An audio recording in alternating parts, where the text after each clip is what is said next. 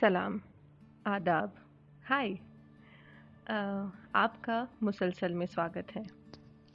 बड़ी अजीब बात है ये कहने को, क्योंकि मुसलसल कोई ठिकाना नहीं।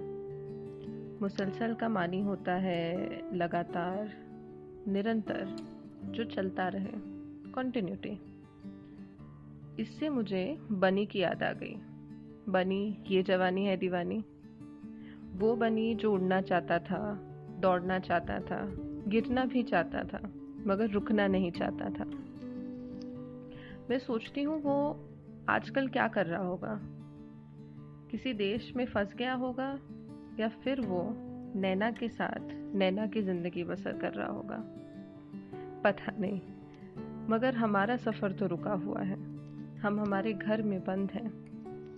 मगर एक सफ़र है जो मुसलसल चलता रहता है। वो सफ़र जो हम अपने हम नफस बन के करते हैं।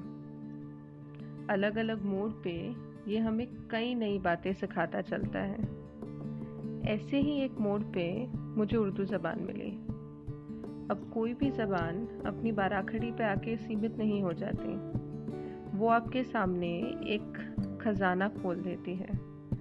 कला का, कहानियों का, किरदारों का, नई शख्सियतों का।